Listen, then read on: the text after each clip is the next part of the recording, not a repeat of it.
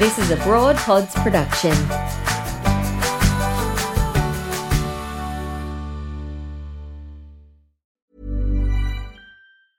Ready to pop the question? The jewelers at BlueNile.com have got sparkle down to a science with beautiful lab grown diamonds worthy of your most brilliant moments. Their lab grown diamonds are independently graded and guaranteed identical to natural diamonds, and they're ready to ship to your door. Go to BlueNile.com and use promo code LISTEN to get $50 off your purchase of $500 or more. That's code LISTEN at BlueNile.com for $50 off. BlueNile.com code LISTEN. I'm Sandra, and I'm just the professional your small business was looking for. But you didn't hire me because you didn't use LinkedIn jobs. LinkedIn has professionals you can't find anywhere else, including those who aren't actively looking for a new job but might be open to the perfect role, like me.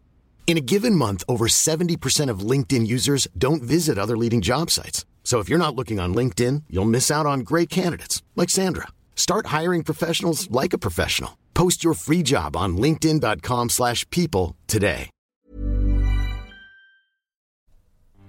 This is Broad Radio. For you, by you.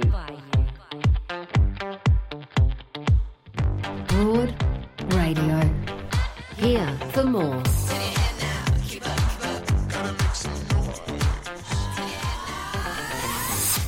It's Joe from Broad Radio here, and this here is the podcast of our live show where Anjali Rao and I talk COVID recovery, talking to our kids about consent, the lack of diversity on TV, how to be actively anti racist. We go behind the scenes on reality TV, and if that's not enough, we have our first ever cameo from a snake. Oh my God, this show's got everything. Don't forget, for more Broad Radio, head to broadradio.com.au. My co host today is the delightful Anjali Rao. Hello, darling. Hello, sweetie pie. Oh, love. You were one of our very first co hosts on Broad Radio, and I can't believe we're in episode 70 something. Oh my god. 73, I'm told, Oh. by lovely Beck, our producer over there. Not bad. Oh, Congratulations. Looking good for septuagenarians.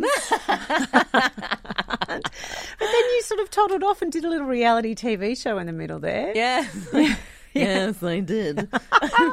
Still suffering the effects of that. I'm going to ask you all about what it is to do a reality TV show a little later in the show, actually. I will endeavour to have some answers for you. Yes, I'm alluding to your stint on Real Housewives of Melbourne, but I'm very mm-hmm. glad that you returned to us here, and I'm happy to see you across the desk. Oh, darling, thank you so much for inviting me. I always love doing broad radio and the fact that you don't mind when I turn up wearing my snuggly blanket. I am. I would be shocked if you were not wearing your snuggly blanket. Really? So next time I can come wearing my Kmart dressing gown.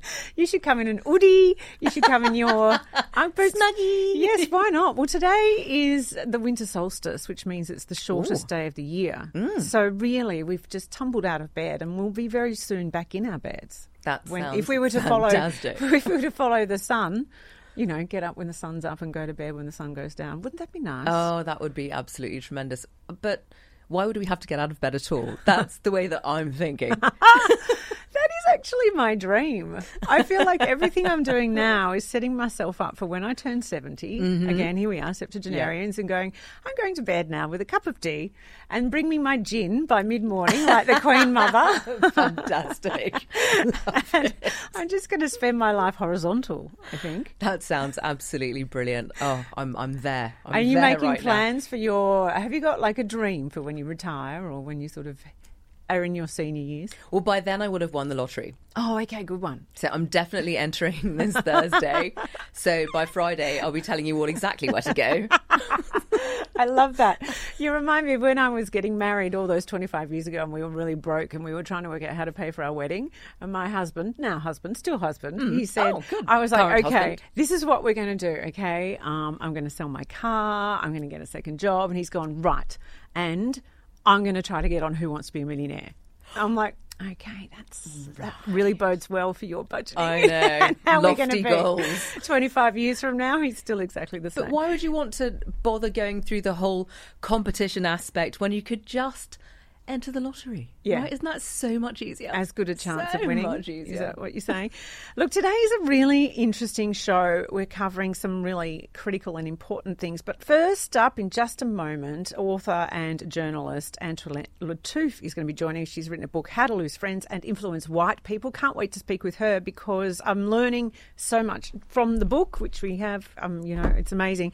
We talked to her about how to make Australia less white. Mm. Okay. I mean, Australia itself is really not that white. It's less than 50%. But you wouldn't know that for turning on the telly. Isn't that interesting? Oh, God. Uh, Because Interesting is an adjective. There are other adjectives that I would use. What adjectives would you use? Shite.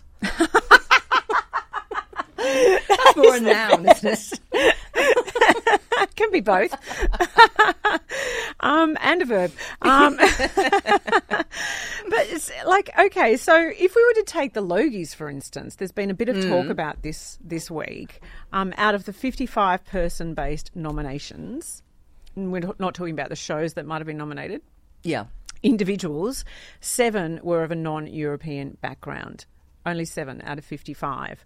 And we, of course, saw the incredible Tony Armstrong receive an, a gong, as they say. Indeed. Um, he was the first person on stage to acknowledge the traditional owners, um, and he was the only BIPOC person on the stage to win on that night. And there's actually a, a- a story in the Age today uh, where they yeah, say exactly that. I Yeah. mean, you know, it doesn't represent society. Not, Right? not even a little bit. And you yourself have had an experience. I mean, you know, you came to this country how long ago? Uh, 10 years. And 10 with years. extraordinary experience of having your own show Thank you. Yeah. in on CNN. And Yes, I had my two shows on CNN, but I'd always been um, a TV journalist since I, you know, left uni at 21, um, and you know had this had this great career, if I do say so myself.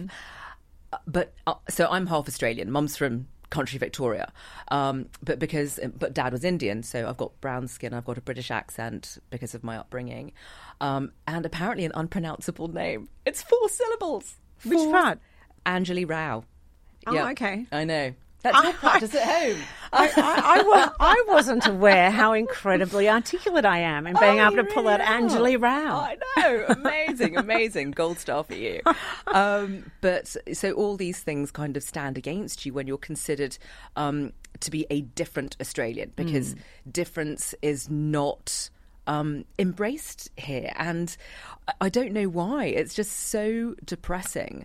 Um, but but yeah, I mean, sort of going back to the Logies, it's like okay, so you had Tony Armstrong and Mel B, you know, flying the brown flag. But it was so sad because the um, you know, the, the gold Logies bef- when the nominees were announced, they always trot out the same um, picture in the media of the nominees, except the picture that they trot out is the one missing Melissa Leong. Oh my gosh. What is that about? Are you joking? What is that about? So every single face there is a Caucasian face. The only one that wasn't is not in that picture. It's unfathomable. But and is it deliberate? A part of you feels like, ha- well, look, we need to ask these questions of our first guest because, and I just wanted to just mention not to fly our own flag, but one of the reasons we're building Broad Radio is because um, my goal is to make radio more diverse. Not just, I mean, I can't control all of media, but I can do my little bit, and what I know is radio, right? Yeah. And I just, you know, I acknowledge when I had a radio career in commercial radio, um, everyone looked like me. If you were female, by the way, in ra- in radio, all the vo- of the voices you hear, only twenty seven percent are female. Okay, Mm. in the country, Mm-hmm. but all of them looked like what I looked like then, which was young, female, uh, white. And cisgender. Yeah. And, you know, since leaving, I was like, okay, that has to change. We have to redress the imbalance and we Mm. have to change the media landscape. So that's what we're doing. Um, and so I'm really thrilled to let's get to our guest. Um, I've learned a lot already from Antoinette. She's a multi award winning journalist and author and co founder of Media Diversity Australia, a resource, resource that I have found incredibly useful. I encourage you to go to um, Media Diversity Australia. You will discover the most amazing people who, um, you know, have, I suppose, been kept by the gatekeepers away from mainstream media. So she's now written a book that is a guide to anti racism, how to lose friends and influence white people. Good morning, Antoinette. Oh, there you are. she is, there she. There we are. Who would have thought two and a half years into a pandemic that I still didn't know to take the mute button off? But there you, there you have it. It's okay. You've done school drop off. You've got a lot going on in your morning. Um, congratulations on your book, Antoinette. I really love it, and we're going to, you know, I've got a lot of questions about how you, you, the tips that you bring, the do's and don'ts in this book. But firstly, I I wanted to say. I feel like just going from the way people speak and what you read and your friends and your networks, most Australians would say that they're not racist. Okay. So, as a nation, do you think we lack an understanding of actually what racism is? chuckling- away there. Yeah. Like, do you think Look, I think- Australians really know what racism is? Well, I think, put simply, everybody has biases and everybody is racist and everybody can be racist. Um, I think when people talk about and try and distance themselves from acts of racism, they think, I don't use the N word. I don't shout at people and, and cuss their nationality because of stereotypes about certain types of people who drive. They think because they're not doing overt individual acts of racism, that racism doesn't exist. But there's individual acts of racism and then there's systemic racism. And systemic racism is what happens when our, our institutions of power are gatekeepers and keep out non-white people for, uh, from having, you know, access to a voice in politics, representation in media, um, or even access to employment opportunities and adequate healthcare um, which will, which then allows uh, people of color, black people and people of color to thrive. I mean, so I think there's two very different things when we talk about racism. But I just think the first thing we should all do is go, okay, all acknowledge that we can be racist. Even though I'm a woman of color, I have to constantly battle against you know anti-blackness which is very much ingrained in our in our society and has been since Australia's brutal colonization. And so I think for a lot of Australians we are really ashamed of our our past or past or uncomfortable about our colonial past but try and go oh well that was then and that wasn't me and you know like I am really nice to my Sri Lankan Uber driver therefore I cannot it's this really superficial allegiance to anti-racism I, I think too, um, it's a lack of understanding white privilege or what you call the the ledge. Um, you know that we have, and, and I think I, I acknowledge my white privilege, and, and I see it in terms of things like um, that. I when I send an email to someone and request a meeting, I know that I I have an expectation that I'll get that meeting where, because of my name, and you know I I- often um, change my name now on emails, and I'm super proud of my name. I love the name Anjali. Mm. I'm so happy that my parents gave me that name. But I often write Angie because mm. then I know I'll get an answer. So I think that Yeah, people struggle to acknowledge that we have a, a white privilege. People think, "Oh no, well I, you know, my parents were really working class, or I, Yes. you know, I struggle with my mortgage, or I, I Yes. and they they associate it with an economic space, which and, and there really is, there is. I mean, there, there is that component, but I just think um, privilege is not a dirty word. And the first thing I ask people in the book to do is to recognize their privilege, and we all have various levels of privilege. Uh, uh, you know, I'm, a, I'm an Arab woman, but I don't wear a headscarf. Um, and so that gives me, that it has opened the gate for me to have a career in commercial television that I know would not have been afforded um, to somebody or hasn't been afforded to somebody who is more Arab or Islamic looking. And so I think it's important that we all identify the different privileges we have. I'm more privileged than the very working class girl from, from the western suburbs, from a refugee background that I was as a kid.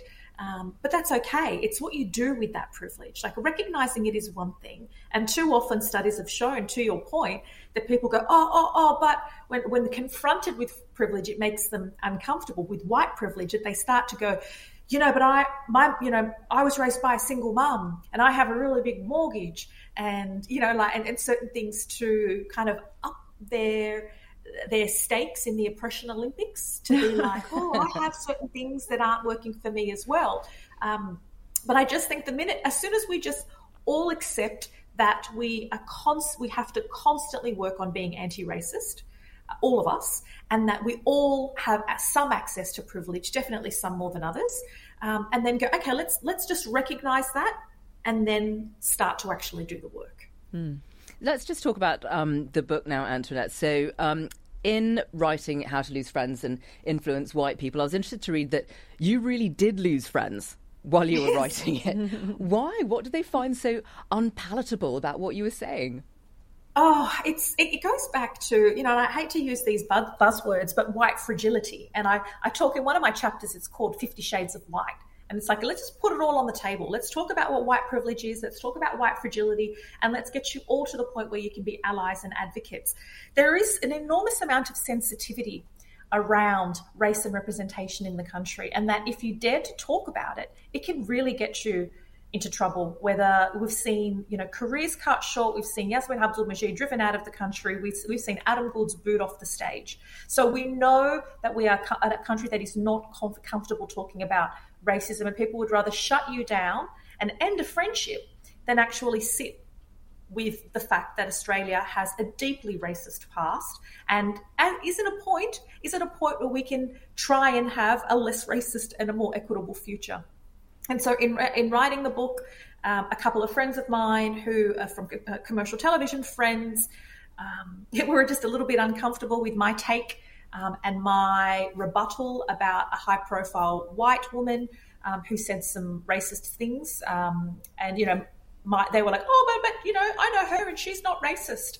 And I was like, well, that whole she's not racist, I'm not racist, but I'm like, it's a, it's not true because we can all be racist. B, plenty of people from the community that this particular presenter um, marginalized feel it's racist. I feel it's racist. And just because of that different take, and I said words to this effect, it is a little bit disappointing. I would expect my friends would be actively anti racist. I know because means, that's all it means. After saying or after just saying that, I would hope you were actively anti-racist, not excusing someone as oh, but they're a nice person, mm. and simply for saying that line, that was the end of that friendship. Oh, that's the, just, that's where the that's where yeah. discourse is in the country. That's that's the thing because you know whenever I've told any of my white friends, and let's face it, they're mostly all white. Um, about the things that I've experienced as a woman of colour in this country in the media landscape, uh, the response is utter disbelief and oh, that can't possibly be the case because you know um, we've boundless planes to share. so, right? So, so, so, where's the disconnect? So why do people just go, no, no, no? Surely you're imagining it. I think the disconnect is because it then raises larger questions about things like meritocracy Mm. about their position and access to power and privilege. People don't want to think that the reason they got there was because they had a leg up due to knowing somebody, due to looking a certain way, due to having a pronounceable surname, um, because then that makes them look at them. Everybody likes to think that they're awesome. Um, and mm. that it's a level playing field, and I'm here because I absolutely deserve it. And in some cases, yes, that is that is true. Um, but there's countless studies that show, particularly in the media, what um, you know, what I have a lot of experience in both as a journo and as a diversity advocate. The pathways are informal. It's who you know. Commercial television pumps out clones like there's no tomorrow. Like sometimes you look away and you look back at the screen and you think it's the same person. They're not only a white person, that's so true. A particular type of white person. It's a particular brand of white person who is slender, who is tall, who is blonde, who is interchangeable. And so uh, I, in talking about this, was talking to a bunch of blonde white women who, in this whole diversity discussion, will no doubt be going, well, What does that mean for me? Yeah. What does that mean about why I'm here? And when people take systemic racism as a personal attack on their feelings, then there's a real problem because I mean, it's larger than an individual person's feelings. Well, yeah. So, Antoinette, what was your? I mean, what is your response when you see something like the Logies and the lack of diversity there, and how it is just not representative of our society? Yeah, look, it's it's it's unsurprising. It's also unsurprising that it was Tony Armstrong who had to do the acknowledgement mm. um, of country like that. I, I just I, I, can't believe that continues to be acceptable. It, it, shouldn't be, and I'm glad he mentioned that. But we're not going to until our gatekeepers of power actively address their diversity and representation issues, like getting people through the door, let alone up to influential positions, let alone into roles um, that uh, allow them to flourish. That's the inclusion part, and then be allocated and then be nominated for an award. That takes time. Mm. Uh, right now, there's just a bit of a merry-go-round of talent. Um, that is the same sort of person, and you often see the same sort of person recycled through different networks and across different programming. And um, it's absolutely not the best person for the job because we know uh, when barriers are removed, then you truly allow merit, merit to thrive and get more thinkers, more content creators, more innovation, different storylines. Like you see, interesting, like interesting things to watch apart from anything else. I mean, I've, I've always said that like... diversity in this country on TV means that you're a brunette. Yeah.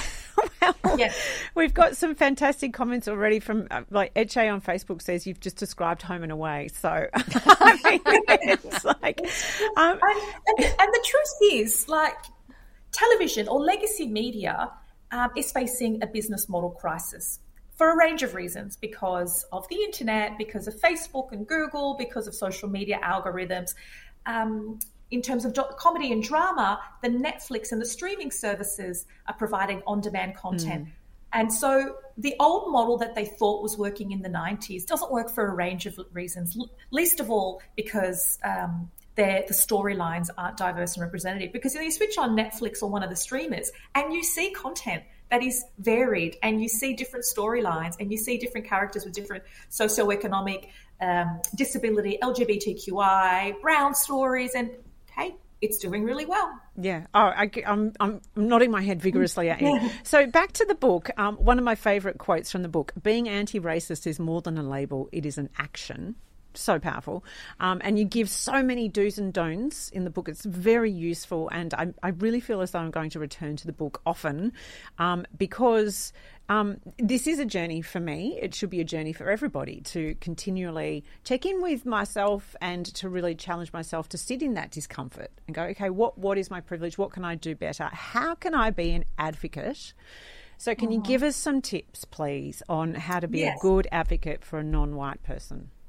Yeah, and this is just not, um, this extends far beyond just non. Um, for white people, because as a person of colour, I've learned a lot as to how to be a better ally to Black and Indigenous communities. Because unless we get and unless we centre our anti-racism work on in, Indigenous voices and experiences, um, then it's not really going to shift some of the biggest structural barriers because mm. it's Indigenous women who are the fastest growing prison population in the country. The mortality, the education rates um, for Indigenous men and women um, and children um, is still so completely unacceptable in a country like Australia. Um, and so, yes, I'm glad that you pointed out that it's a journey because it's an ongoing journey for me.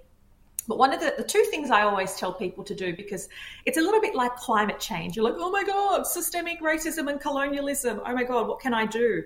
Um, mm-hmm. Just like people feel that kind of like climate type, climate change fatigue and overwhelm, like this problem is so much larger than one individual. Um, and so then you just go, oh, I'm just going to give up on recycling because China is a really big emitter. You know, like that's what a lot of people.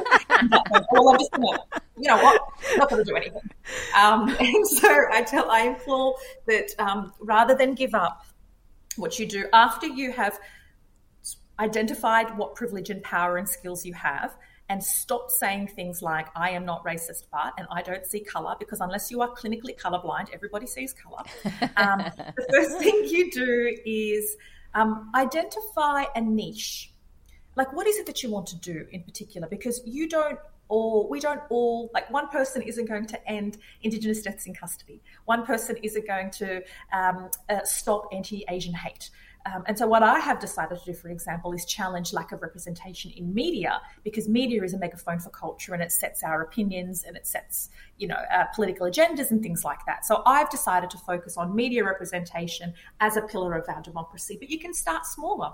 It can be about shifting representation in your workplace, it can be about community sport, giving access to uh, more people from low socioeconomic refugee backgrounds. Um, so, to, to kind of open that pathway, whatever whatever your interests are and your whatever bandwidth you have, my first piece of advice is just really find that niche and don't feel the need to do everything because you can't and it's overwhelming and you're most likely to give up.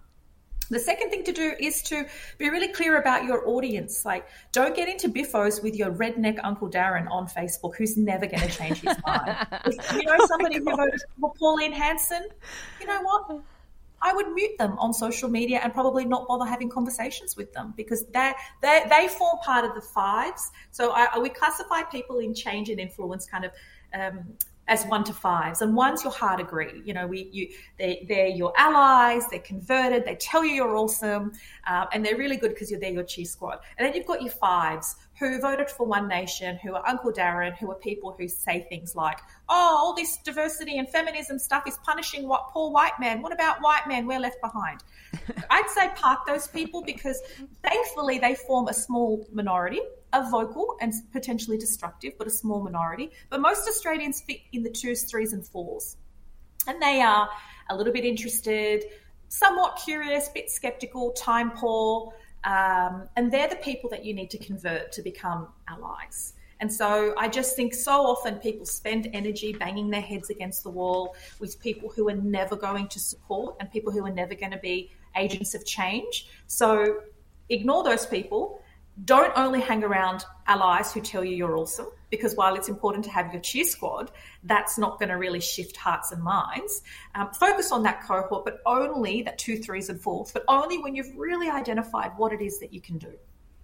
It's um, it's a very empowering book that you've written, and I thank you for it because you've already acknowledged that you've lost friends in this mm. way, and I expect too um, that as a journalist, I, I hope it doesn't make it harder for you to do what you do. Yeah.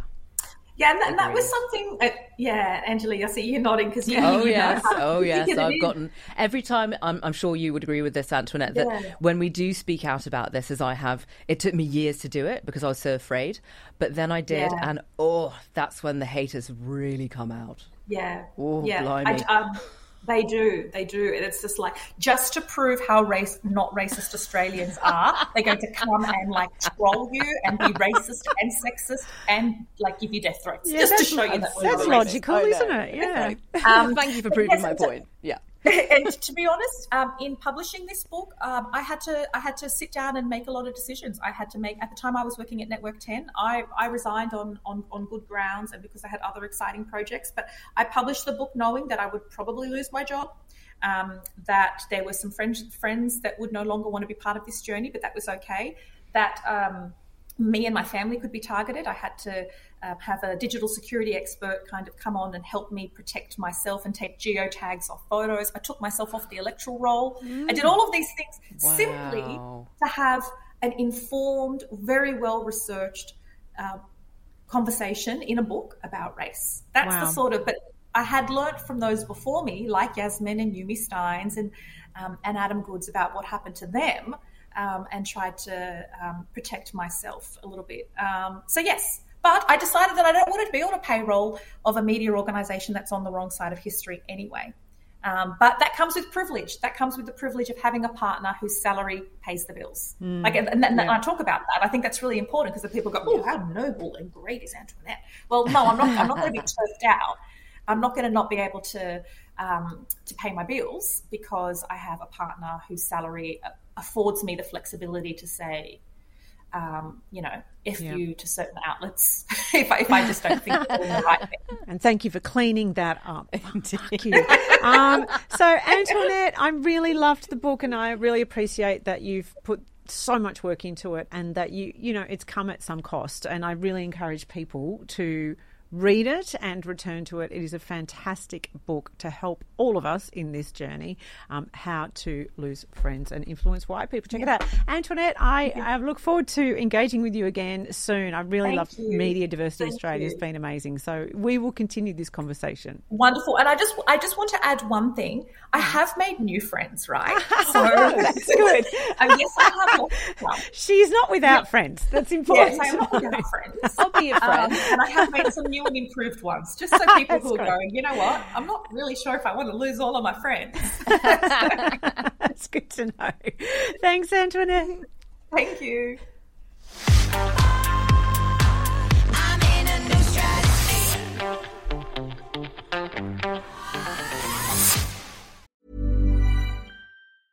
A lot can happen in the next three years. Like a chatbot may be your new best friend. But what won't change? Needing health insurance. United Healthcare Tri Term Medical Plans are available for these changing times Underwritten by Golden Rule Insurance Company, they offer budget-friendly, flexible coverage for people who are in between jobs or missed open enrollment. The plans last nearly three years in some states, with access to a nationwide network of doctors and hospitals. So for whatever tomorrow brings, United Healthcare Tri-Term Medical Plans may be for you. Learn more at uh1.com. I'm Sandra, and I'm just the professional your small business was looking for. But you didn't hire me because you didn't use LinkedIn jobs. LinkedIn has professionals you can't find anywhere else, including those who aren't actively looking for a new job but might be open to the perfect role, like me. In a given month, over 70% of LinkedIn users don't visit other leading job sites. So if you're not looking on LinkedIn, you'll miss out on great candidates like Sandra. Start hiring professionals like a professional. Post your free job on linkedin.com/people today. Well, the important conversations keep coming with the release this time of a children's book intended to be a resource for teachers and, well, I, I would say all caregivers, really, hmm. to have conversations with kids about consent and healthy relationships. One of the authors is sexuality educator Vanessa Hamilton. Hi there, Vanessa. Good morning. How are we going? Oh well, really Very well. well. Very, I'm very inspired by. Now I'm going to go out and continue on my journey as far as you know being an advocate for non-white people, and now I'm going to learn how to And to we have. thank you Oh. on behalf of all the non-white people. But now I'm going to have some difficult conversations with my daughter about consent, and you're here to help us with So this. much resonated with that with that conversation with what happens to me as well with homophobia and sexism. It's so and they're the same people trolling. I'm sure. Oh uh, wow! I mean. wh- What kind of country are we, Van- Vanessa? Um, we can only improve. tell us about Kit and Arlo Find a Way, which is your beautiful book.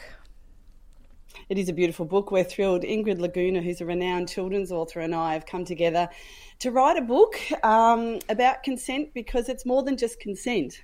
I know that we can teach little children um, and throughout their life the decision making skills they need to carry with them into their intimate and sexual encounters later on in life. So, actually, consent education for children is just teaching them about human age appropriate consent education has hardly anything to do with sex, whatever that means, especially for those younger children. It's teaching them about being human because consent is relationships. It's hmm. essential to humanity. It's showing kindness, empathy, compassion, and respect. It's connection, communication, and safety. It's permission, reciprocity, generosity. I've got so many words, I could go on forever. And how to show respect to ourselves and others. It's wanting to be the best for yourself and for other people. It's it's a very um, it's an interesting thing. I- Even in like the first chapter that you that I read, um, you know, it's a classroom situation, and you've got different Yeah. kids in the classroom, and there's that interplay that I. It was very familiar to me because it was when my daughter was in primary school. She would come home and say, "This child would behave this way," and they're taught to be good children Yeah. and to sort of um, just play along and, and don't push back. And the setting of boundaries, I think, is something that we don't really teach our kids because I didn't know how to tell my daughter, oh, well, if you don't want to play with that child that way, it's okay to say no. Interesting. Oh, my mind's going so many places. I'll tell you a story in a minute about my, my sister-in-law read the book and what she did about her boundaries. But um, uh, th- that's the idea. I'm glad you said that. Ingrid is a renowned children's author. She works in schools, and so do I. And so the story is a story of two friends navigating consent and friendships in about grade five and six. And all of the examples that happen actually happen to kids in school currently. And the idea was that the 13 chapters, and they're called things like Kits Glasses, Lego, Truth, Hot Chips, mm. they actually relate to 13 topics of consent. And they relate to, as you said, body boundaries and safety, verbal and non-verbal cues, developing a sense of self and personal strength and self-determination so that kids can be um, solid in the knowledge that their desires, wants, and needs are as important as anybody else's. You know, understanding that yes or no should be shared. It shouldn't just be uh, um, that one person is the gatekeeper of the yes or the no. So, for example, in one of the chapters, um, the two two friends encourage Kit to watch a scary movie when they know that scary movies give her nightmares and she stays up and she can't sleep. They shouldn't have even suggested that scary movie for her, for her to have to be the gatekeeper of the yes or no. And if you think of the sexual analogies, those intimate encounters, I started with what do we want these young people to know so that they're not ending up with these non consensual encounters What should they have been taught throughout? Um, but yeah, someone who an adult who'd read the story, and this was the idea. There's a whole lot of resources on the website that come with the book um, for adults, just to teach adults who've never had this education. Um, and yeah, someone I know stood up and said, you know, um, something that was missing in a conversation with one of their friends. They were able to stand up for themselves because they Kit could, so they did too. I love that. And why was now the right time to put this book out there? Well, the timing was it was uh, from the universe. I'm sure it was a year ago, and I was in a classroom with five year olds, and um, I just taught them about hugging and permission and body boundaries and all the things. And this little five year old dot of a thing, she's colouring her body boundary sheet, and I walked past, and she said, I'm so glad you taught me about that hugging thing. I just hug anyone whenever I want to. And her little friend said, Yeah, it does, you know, exasperated. Wow. And I thought, we can teach consent to little kids. I was successfully teaching it literally that day. Ingrid rang and said, Would you like to write a book on consent? It's like, What? and yes, I would. and then the publisher um, saw me do a parent education session and contacted me the next day and said, Wow, that was amazing. Would you like to write a book? Related to consent. And I said, well, I've actually got something on the go. So the timing, it's something I've always wanted to do teaching sexuality, respectful relationships, and consent education in classrooms from prep to year 12. I just knew there's a better way, and we just weren't addressing the key topics that all genders, all of our kids need. And more than 75% of teachers have never had any training in sexuality, consent, and respectful relationships education, let alone parents being mm, taught. Mm. So mm. the idea is there's the book and they read it in the classroom. Parents can read it too. And in the back is extended learning questions. So, you know, to extend out the conversation. So you can leave it just at that or go over to the website. And for teachers, there's 13 lessons to use in the classroom. There's 13 two page topics for all the adults to read to learn about consent. Um, and we can do better. So it's interesting though because parents are coming from and teachers are coming from whatever they were taught, right? Which mm. our generation, I'm going to guess, most of us were taught zip. Um, because our parents were very repressed. Um, it's now, I think, we're freer in having conversations with our children, I think um, most of us, perhaps. But, you know, we're mm. coming with very little understanding. So it must start with actually speaking with the adults to say, okay, what's your understanding and what has your experience been about understanding That's your sexuality? Exactly. We've got we, we've got a long way to go. We currently live in a really negative consent culture. Let's just think about mean? till death do well till death do us part. Oh yes, that old chestnut. that old chestnut. No, wow. for example, and and and that's when we all we died do... at seventeen, right? well, it's the only way and, out of a every... marriage is to die. Well, you know, maybe your marriage. So you, you committed that. So you exactly. So you, you have to you have to go along with what that entails. You know, everything we do, we don't really have a lot of um, a lot of choice in, a lot of autonomy. For example, one of the body safety uh, lessons that coincide with all of this is how good are we at expecting the kids to kiss and hug all the relatives at yes. the Christmas mm. party? Oh my god, I get so irate about that because my daughter's to, to to my to her father, my husband. You know, they're very tight, but she's yeah. like, no, not not right now. I don't want to be touched right now. And he, there's an element of getting a bit sulky about it. okay, him. that's exactly in the adult notes on the website. So I want all the adults to go and read it for us to think about. Um, we're teaching these kids from a young age decision making skills that will get them through to their intimate encounters later on. So, like tickling, they love tickling in certain circumstances. But are you sure mm. that you're you've checked with the person that they like their feet being tickled? Maybe they don't. Maybe they like it you to tickle a bit harder or under their arms. Or but as soon as they say no, we need to respect that. And so you should treat really them like a difficult. cat. well, your cat tells you when they've had enough, exactly, don't they? And exactly. we respect them. But also, yeah. as I say, it's okay for her to want it sometimes, but also not others. Like you know, yeah. that, let's respect her, her boundary in that moment as well, and which, as so, we all know, like that's a critical. Ingrid's crafted, a be- Ingrid's crafted a beautiful chapter here in about um, pizza and dumplings and choosing takeaway. But Kit always likes pizza, but it started to give her a pain in the tummy, and now she doesn't want to have pizza anymore. And um, she has to speak up and say, "I can't, I can't eat pizza anymore. I want to have something else." And Arlo says, "But you liked it last time. Mm. Why don't you want it again?" So again, think of those sexual hmm. analogies. Mm. Um, Lego is my favourite chapter. That's a story I use in the classroom all the time, and Ingrid again crafted a beautiful way of putting it into the story. I can tell you the Lego story if you'd like, and hear what the kids say in the classroom. Yeah, very quickly. Sure. Yes very quickly. So just think of the sexual analogies um, as I'm talking about this. But you're playing Lego and you and you got the Death Star ship from the op shop and all the pieces, and you're building it together, and you're so excited, and you're nearly finished, and then suddenly your friend says they don't want to play anymore. What are you going to do about that? Mm. And I've had kids in the classroom say, "Well, I'd punch them." well, that's mean. they have to. They said they Gosh. would. Oh, they have so to finish. You have to finish it. Yeah. yeah. right. You said you would. You promised. Yeah. And then they sulk or whatever. So we talk about managing disappointment. It's okay to feel disappointed. How are you going to manage that? You should be proud that you gave the space for your friend to say that they didn't want to play anymore. And then the other kids come up and say, well, they don't have to if they don't want to. Um, and we think about what else could they do. They could, one person can finish it, the other person do something else they can mm. change to a different activity.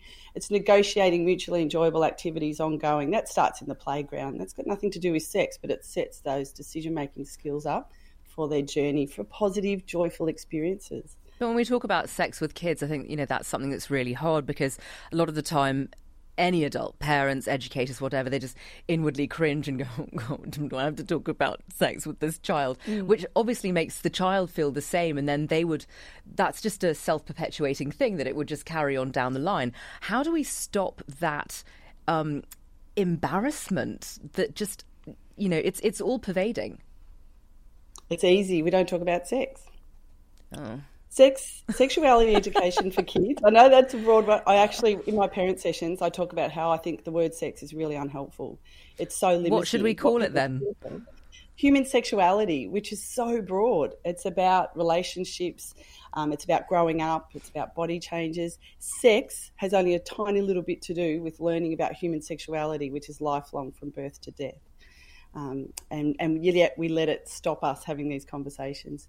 People worry that kids are going to lose their innocence learning about human sexuality mm. as though it's taboo or negative or shameful, but it's not. It's learning about being human. They'll lose their innocence if something happens to them that they didn't know about mm. uh, or they didn't want to happen. So, my key message to adults, to parents, who do you want to be the main person who delivers this um, content to your child about each topic of sex and sexuality, you want it to be you. So you need to get in first because they're getting a sexuality message every day from the world around them. That is a very um, that's a sobering thing to hear, mm. you know, and I think something that all parents need to be aware of. What, so, I mean, the sexuality also, I think, is something that people don't assume children have, mm. which actually isn't true, right? That's not true. There's there's typically expected sexual development and behaviour from birth onwards, and as soon as we acknowledge that, then we can respond positively rather than negatively. But that's something we've never learned, and it starts from naming body parts when you're, you know, nappy changes and in the bath in a mm. shame-free way. Um, understanding who can touch their bodies when they're learning to go to the toilet, who can and who can't. Um, learning about reproduction because it's an amazing story how humans reproduce. It's only for adult minds and bodies only, but it's an amazing story um, and it's how humans reproduce, and kids are usually fine with it. Kids are fine with diversity, um, sexual diversity in the classroom. You talk about um, biological sex um, not matching gender. Um, all those things that we're learning about, especially even puberty, adults just struggled to talk to their kids about their changing bodies. You know, and some of the education lessons out there in the world talk about surviving puberty. It should be about celebrating it and us mm. thinking of a positive journey through life for our kids.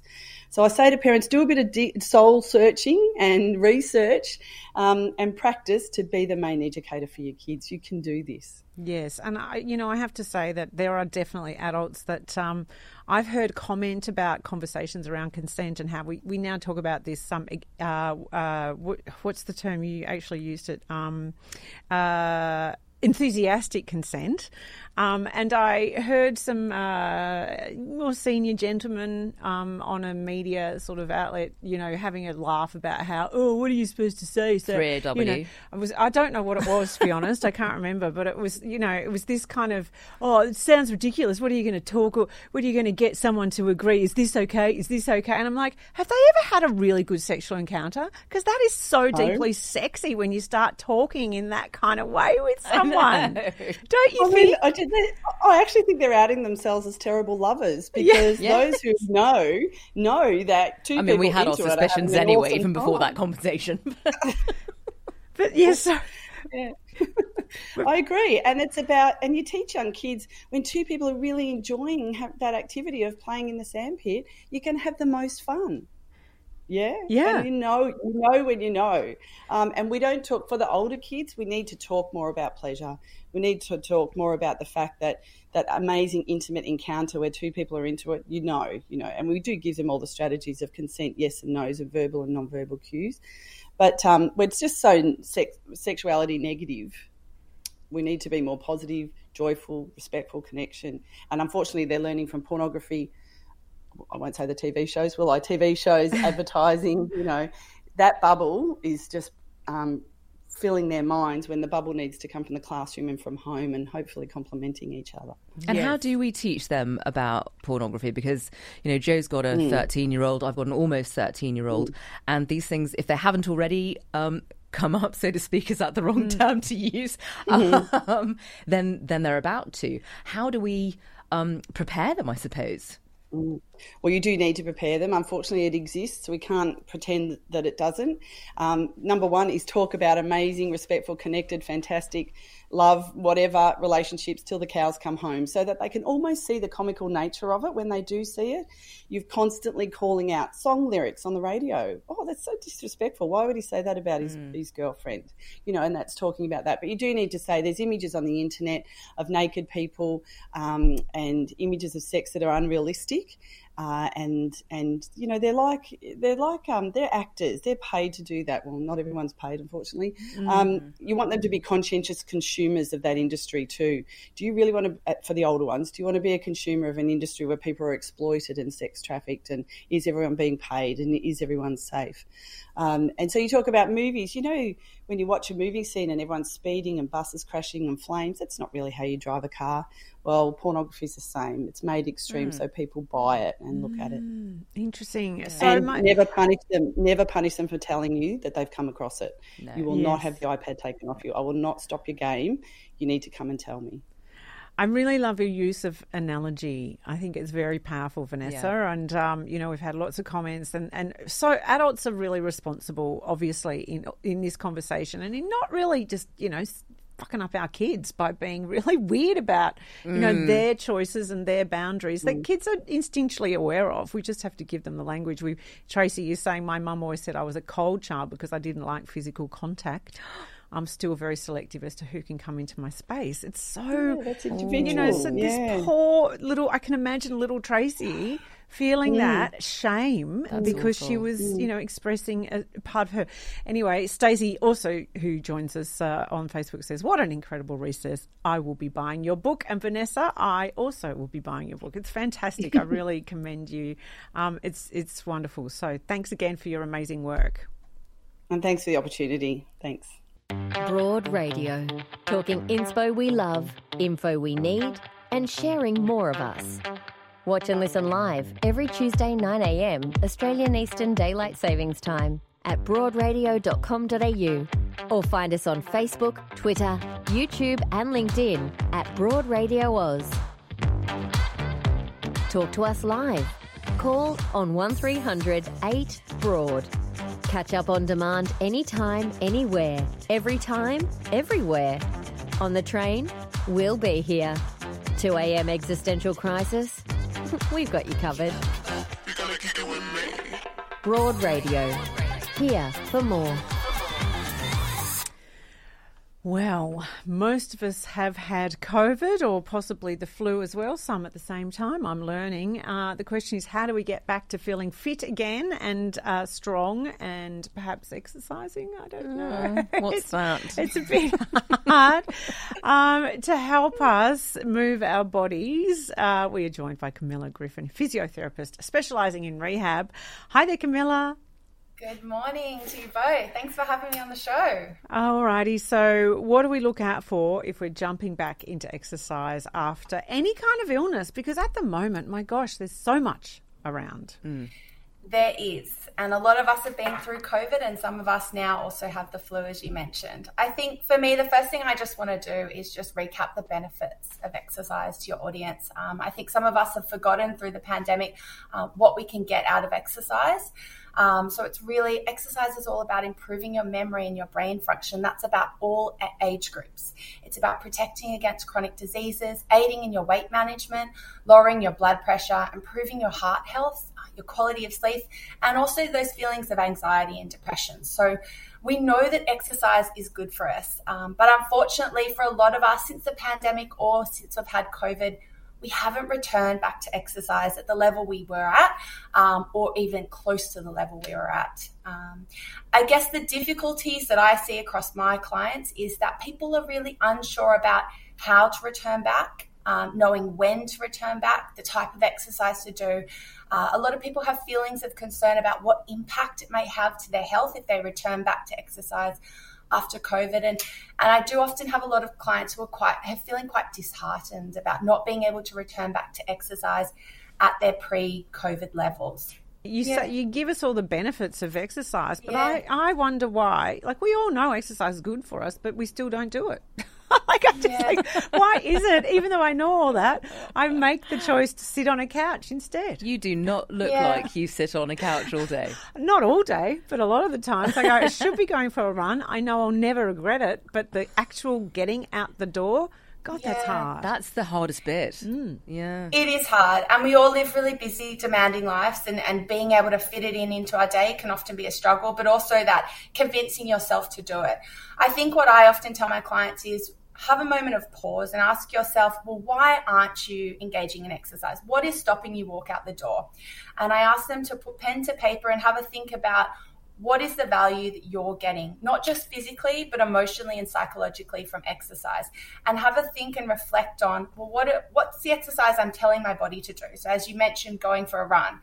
Well, something's stopping me from doing that. So, have a moment of reflection and think about, what can I do to make that a more enjoyable experience? So is it changing the mode of exercise I do? Perhaps running's no longer, you know, connecting with me. Perhaps I want to do yoga, Pilates, we're now in, in a post COVID or post pandemic period where a lot of us are behind screens. So perhaps going to the gym indoors doesn't really resonate as well as it did pre pandemic. So is it about changing your exercise routine to be outdoors, um, connecting in with group exercises because we are feeling a lot more isolated than we did pre pandemic? I also really encourage people to link in their hobbies and leisure. Um, so for me personally, um, we my son is really um, into reptiles. So what my family have done is incorporated that into our exercise routine to enable us to exercise, but also get some enjoyment from hobbies and leisure activities at the same time. Mm. You know, they say that it takes um, two weeks to break a habit, and my gym habit was well and truly. Yeah annihilated. um, I didn't get COVID. I'm very lucky that I didn't. But I don't think it's wow. necessarily just down to COVID. It was to do with lockdown because you were in lockdown mm. whether you had mm. COVID or not.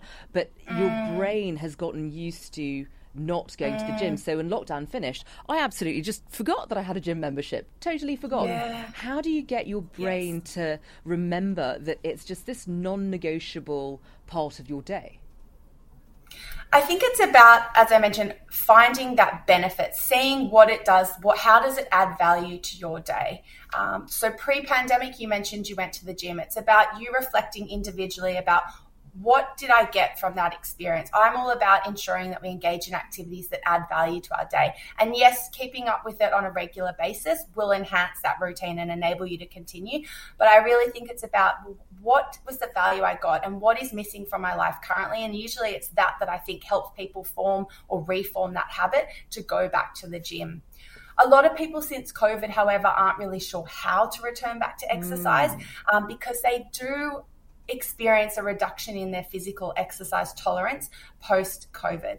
Um, so for me, it's really about ensuring that you follow the guidelines. Um, so the Australasian College of Sports Physicians and Exercise Physicians issued guidelines, and essentially they provide um, us with some really good guidelines on how to return back to exercise safely. And what the guidelines say is that even if you had low risk um, patients or patients with really mild or no symptoms at all, um, the advice is really to return back to exercise quite gradually. So only after 10 days of proper rest uh, from the onset of your symptoms, or at least seven days without symptoms. So, because there's a lot of people are finding who are like they're um, fatigued, but also they're mm. finding their breathing is compromised, mm. and so mm. they're fearful of exercising. Mm. They are. Look, Absolutely. And I think if you are returning back to exercise, the things that I would be looking out for that is really a signal to pause and, and stop and seek advice from your doctor would be things like if you experience abnormal levels of fatigue or exhaustion, uh, breathlessness, racing heart, dizziness, um, a cough. Um, certainly, all of those things are it's about pausing and seeking advice from your doctor about how you would gradually return back to exercise. If you have other health issues um, after COVID or pre COVID you had those health issues, so comorbidities like heart disease, joint disease, blood pressure disorders, um, certainly my recommendation is to seek medical advice even before you resume exercise. Um, if you are sort of falling outside of that group of, of patients, then it's really about returning to exercise quite gradually. So I think even just a light walk, 15 mm. minutes a day, stationary bike. I, I, really am an advocate for, for exercises in the pool, so hydrotherapy, walking in the water. Um, but I also think as, as busy professionals, we're also doing activities at home that is essentially exercise. So, sweeping, vacuuming, spring cleaning, that's all light activity that we can do to gradually build up our tolerance. And for me, it's about as you are returning to exercise, really reflect in the moment you're doing the exercise, but also after it. How does my body feel? Do I think I can comfortably progress? And if so, perhaps add another 15 minutes onto your next workout. Um, but take it slowly. And also, I, and this is something I've learned partly through COVID, but and in lockdown, but partly now that I'm uh, 50 in a month. what? Um, I just view exercise differently now. I'm not doing it because I want to be a certain mm. size or a certain shape. I'm mm. doing it because oh, it's a privilege to me to mm. still be able to move my body. Like I kind of think, what a joy to actually Absolutely. go. How does this feel in the moment? That's the reason to do the exercise. That's I'm, it. That's exactly right. I'm still right. watching the scale. I'm I'm like down to the milligram of what's happening on the scale. I want to free you from oh, that, wow. doll. I want yeah, to free yeah. you from that.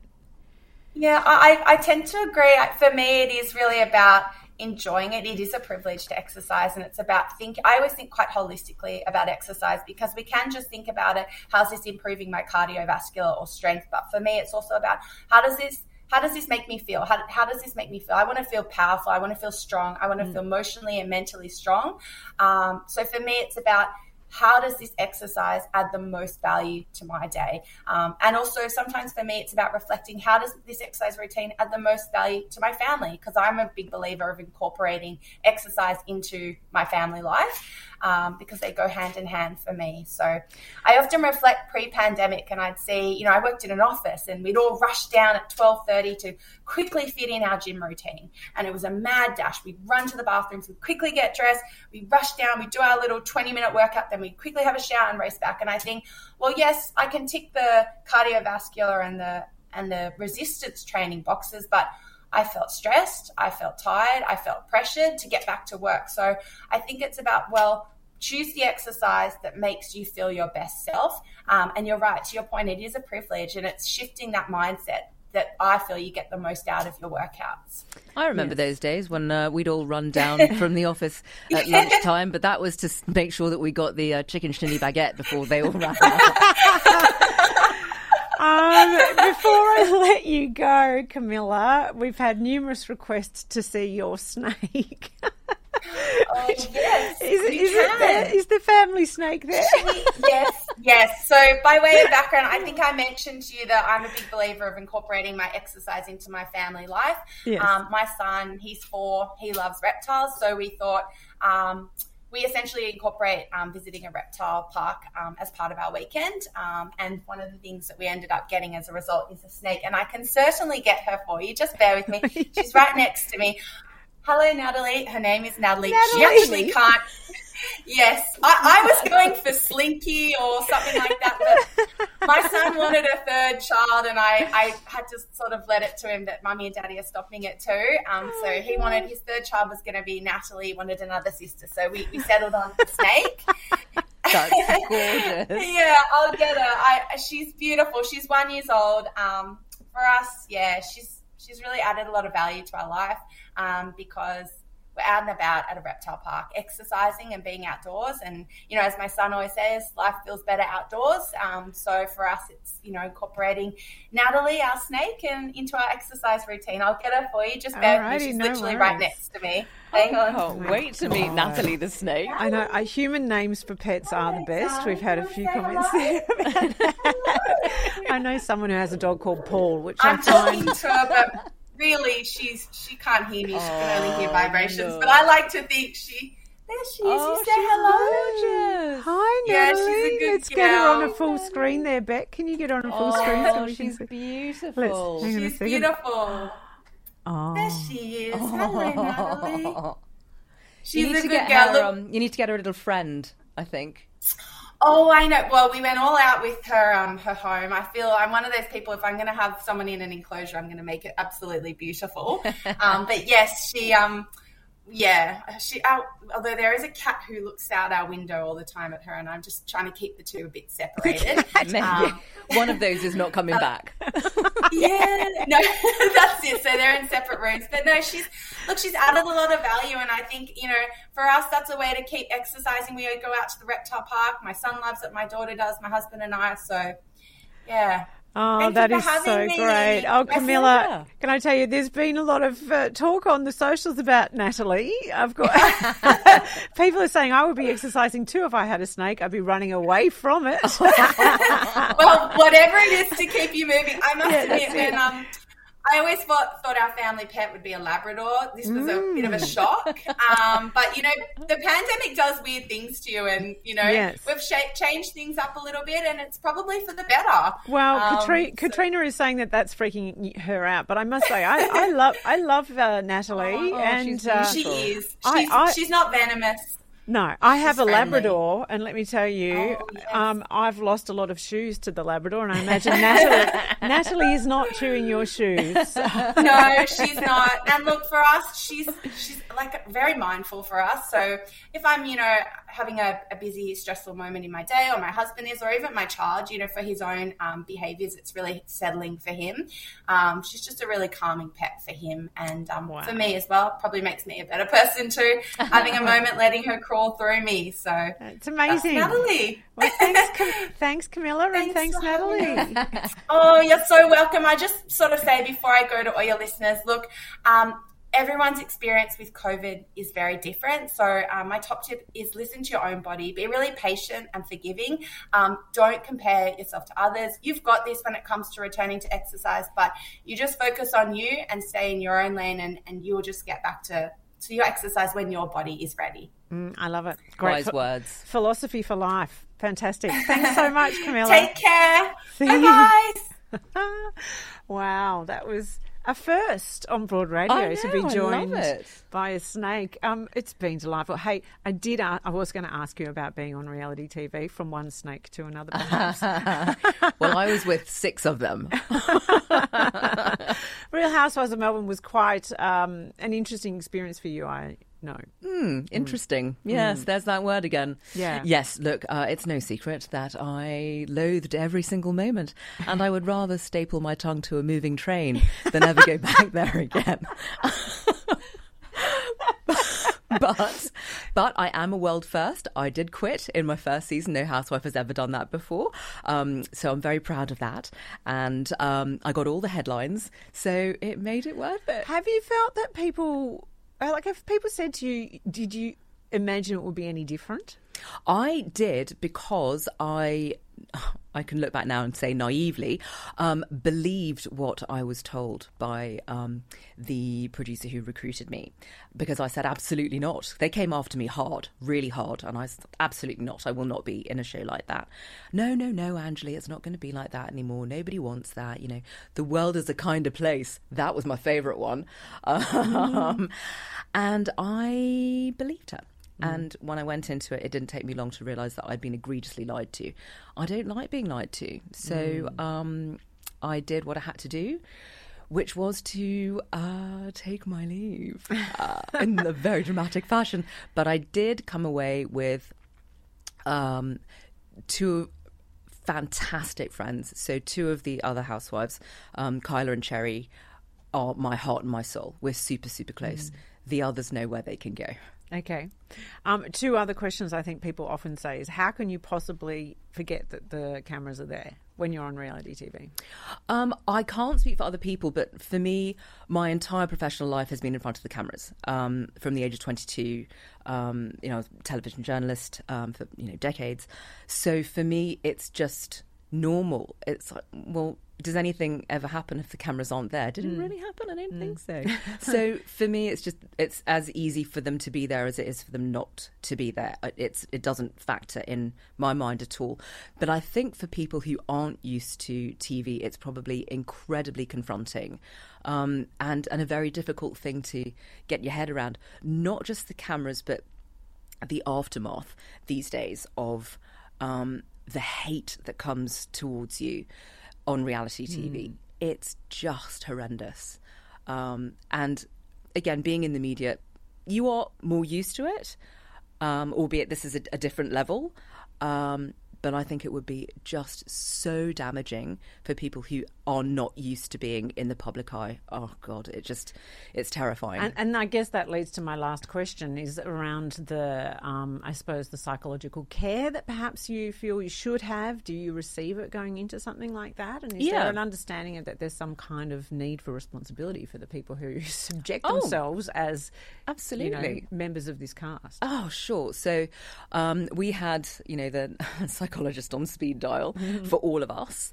Um, but if anything horrendous happened, which it frequently did, but a lot of it was not seen um, in the finished product. Strangely, it's usually the other way around. It's like they make it look more, you know, more nasty.